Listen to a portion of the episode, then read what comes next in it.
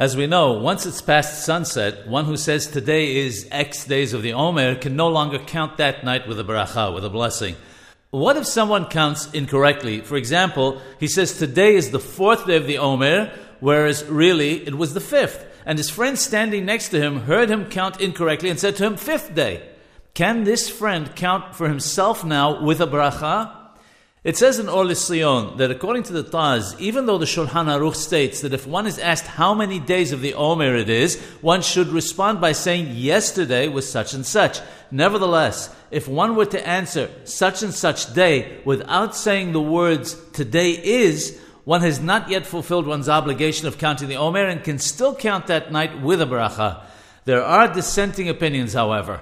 Nevertheless, he states that the halacha is that one can still count with a bracha. As such, in our case, if the person merely corrected his friend by saying the number of the day, but without saying today is, he can count subsequently for himself with a bracha. However, in view of the fact that there are dissenting opinions, one should be careful even when correcting one's friend to only say yesterday was such and such day.